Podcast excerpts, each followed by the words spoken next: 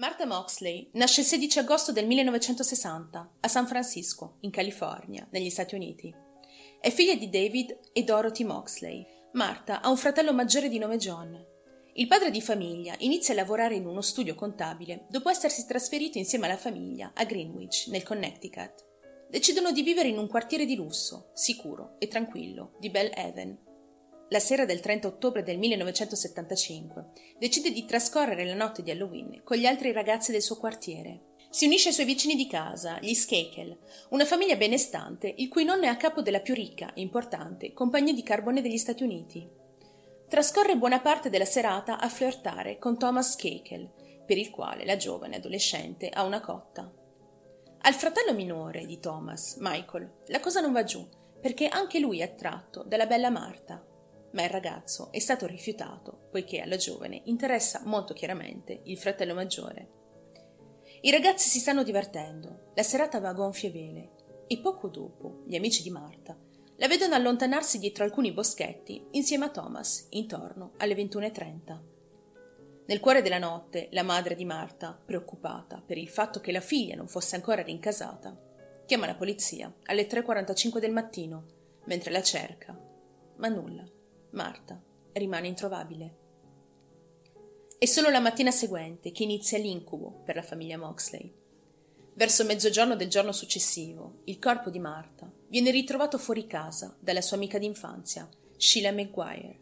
Vestita con la sua giacca a vento gialla e i pantaloni abbassati, Marta è stata evidentemente picchiata e pugnalata diverse volte. Era stata colpita così forte che in un primo tempo gli investigatori non sono riusciti a precisare di che colore fossero i suoi capelli, poiché tinti completamente di rosso.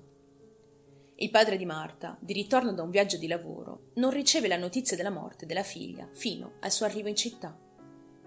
Genitori e amici devastati partecipano al meglio delle loro capacità all'indagine appena iniziata per trovare il colpevole di questo atroce crimine. La polizia di Greenwich non vedeva un omicidio da decenni ed era male equipaggiata per affrontare questo caso. La scena del crimine non è stata protetta e molte persone hanno camminato in prossimità del corpo, contaminando potenziali prove. Il medico legale dello Stato del Connecticut è stato chiamato sul posto per eseguire l'autopsia, ma non ha potuto eseguirla in realtà fino al giorno successivo. Ed è proprio a causa di questo ritardo, il medico legale non ha potuto stimare con esattezza l'ora del decesso. Questa prima indagine punta direttamente alla famiglia Skakel. In primo luogo l'autopsia e l'indagine sulla scena del crimine hanno determinato che Marta è stata uccisa a causa di un colpo alla testa. Per questo crimine è stata utilizzata una mazza da golf. La ragazza è stata colpita talmente forte da rompere in due l'oggetto. In seguito è stata pugnalata. Un pezzo della mazza da golf, ritrovato in prossimità del corpo, ha fornito informazioni molto significative. Questa, infatti, apparteneva alla madre della famiglia Skakel, morta da diversi anni a causa di un cancro al cervello. Di certo l'omicidio è stato quindi commesso da un altro membro della famiglia Skakel. L'ultima persona ad aver visto Marta viva fu proprio Thomas Skakel, intorno alle 21.30, secondo i suoi dire. L'alibi di Thomas non è molto solido, ma supera comunque il test della macchina della verità per ben due volte. Il secondo sospettato è Kenneth Littleton, un uomo che ha iniziato a lavorare la sera stessa dei fatti per la famiglia Skakel come insegnante a domicilio, ma anche lui è stato rapidamente rimosso dall'elenco dei sospetti, grazie al suo solido alibi. Infine, l'ultimo sospettato nel mirino degli ispettori, e sicuramente il più rilevante, è Michael Skakel, rientrato a casa la sera dei fatti da solo alle 23. Nonostante tutti gli elementi a carico della famiglia Skakel, nessuno, in un primo tempo, è stato arrestato per questo crimine e il caso è progressivamente diventato cold. Ma facciamo un passo indietro. Chi è Michael? Michael Skakel era uno dei sei figli nati da Rushton e Anne Reynolds Skakel. La famiglia vive nel quartiere di Beleven, a Greenwich, nel Connecticut. Dopo la morte della madre di famiglia nel 1973, il padre, oramai alcolizzato, è molto duro con i figli e occasionalmente violento con loro. Michael ha anche lottato per anni contro la dislessia, diagnosticata fino all'età di 26 anni. Nel 1978 Michael viene arrestato per guida in stato di ebbrezza a New York Per evitare cause penali, la famiglia del ragazzo lo manda alla Alien School in Polonia Spring, nel Maine, dove ricevette cure per il suo alcolismo. Lascia la scuola dopo due anni. Nel 1993 si è laureato al Carey College di Milton, nel Massachusetts, e ha lavorato nella campagna di rielezione di Ted Kennedy nel 1994. Nello stesso anno ha iniziato a lavorare per il cugino Michael Kennedy presso la Citizen Energy Corporation come direttore dei programmi internazionali.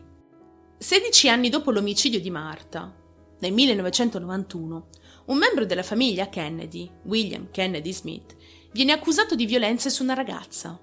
Ed è a quel punto che inizia a circolare una voce secondo cui William si trovava a casa degli Skakel la notte in cui Marta è stata uccisa.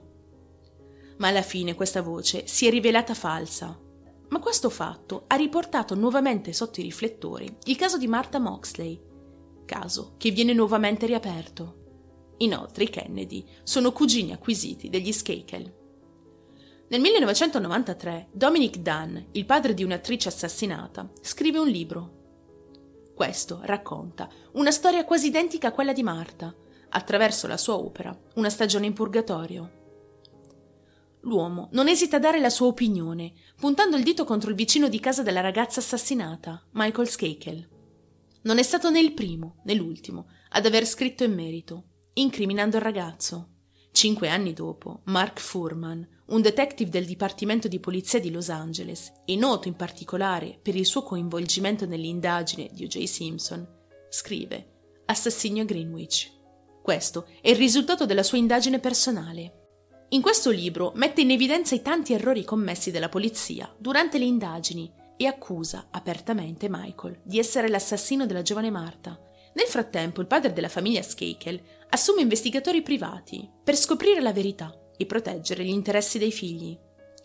Steve Grohl e Frank Garr, due ispettori incaricati delle indagini, confrontano i loro rapporti con quelli degli investigatori privati assunti dal padre dei fratelli Skakel. I risultati sono chiari. Thomas e Michael hanno mentito sui loro alibi. Thomas aveva detto agli ispettori di aver visto Marta per l'ultima volta alle 21.30, prima di ritornare a casa, rivelando in seguito agli investigatori privati di aver avuto dei rapporti intimi con Marta fino alle 22. Michael aveva detto agli ispettori di essere ritornata a casa da solo intorno alle 23, ma in seguito ha confessato agli investigatori di essere tornata a casa e di aver guardato Marta attraverso la finestra della sua camera da letto, recandosi poi nei pressi di un albero dalle 23.30 a mezzanotte e mezza, toccandosi le parti intime, osservandola. Dopo queste confessioni, tra le più strane, inquietanti e sospette, gli ispettori sono oramai certi della colpevolezza di Michael. Questa riapertura delle indagini e queste nuove scoperte portano al processo del ragazzo, diventato oramai uomo, nel giugno del 1998, dopo 11 mesi di incessante indagine. Michael Skakel viene condannato per omicidio. Sfortunatamente questo sentimento di giustizia avrà breve durata. Nel 9 gennaio 2000 ha luogo un nuovo processo per Michael, ma questa volta al tribunale minorile, su richiesta dei suoi legali, perché all'epoca Michael aveva soltanto 15 anni. Con questa strategia i suoi legali sperano di potergli fare beneficiare di una pena ridotta. E ci riescono, perché Michael, infatti, viene rilasciato dopo aver pagato una cauzione di 500.000 dollari, pochi giorni dopo. Una volta libero, incontra la madre della vittima e le dice Capisco la tua tristezza, ma non sono io quello che cerchi. La madre di Marta, sconvolta di aver visto in faccia l'assassino di sua figlia, senza nemmeno essere stata informata del suo rilascio. Rimane immobile, non sa cosa dire né cosa pensare.